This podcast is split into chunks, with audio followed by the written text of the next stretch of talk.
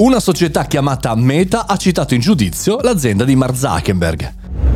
Buongiorno e bentornati al Caffettino Podcast, sono Mario Moroni e qui davanti alla macchinetta del caffè virtuale ogni giorno, da più di 1100 puntate vi aggiorno ogni singola giornata sulle news che giudico interessanti e con diverse riflessioni. Oggi questa è una news che ha anche un po' riflessione, eh, perché è un caso che di norma accade solo ai piccolini, no? I problemi di marchi, i problemi di brevetti. Invece in questo caso un'azienda che si chiama Meta citato in giudizio Meta, quella che conosciamo per Facebook, Instagram e via dicendo, per se si battezzata così con una home page veramente pazzesca con una denuncia che secondo me farà strada. Quando lo scorso ottobre Facebook ha deciso di cambiare il nome della propria company, della propria holding in Meta, chiaramente tutti abbiamo pensato al metaverso, a quel dannato metaverso che ancora non ha capito bene nessuno la posizione di Zuckerberg, ma, ma c'era e c'è attualmente una società di installazioni artistiche che si chiama Meta, meta.is, IS. Andate sul sito e scoprirete una home page di denuncia.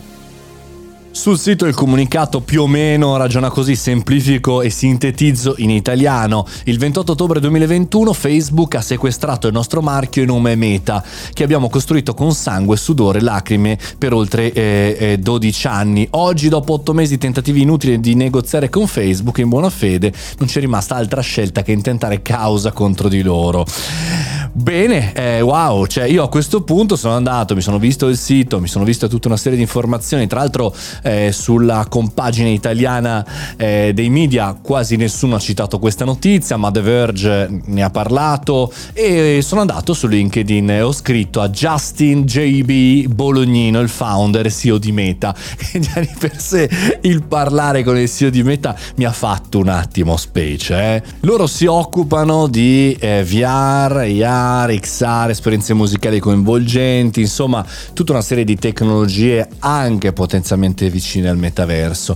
Però la cosa che mi ha stupito di questo, ci sono tantissimi chiaramente casi di gestione, di contestazione di marchi, però che questi ragazzi abbiano preso questa come una responsabilità quasi sociale, eh, rivoluzionaria e non vedo l'ora di capire come andrà a finire, un po' per capire come funzionano queste cose. Mi sembra una situazione abbastanza atipica per il mondo di oggi. Io personalmente avrei calato le braghe immediatamente, mediato subito per la strapotenza di meta, quella di Facebook.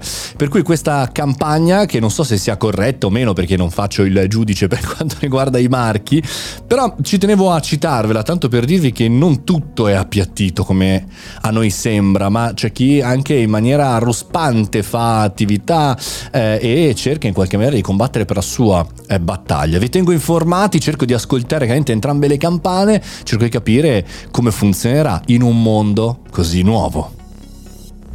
E tu cosa avresti fatto? Avresti indotto una causa contro Meta, quella di Facebook? Beh, insomma, un bel casino.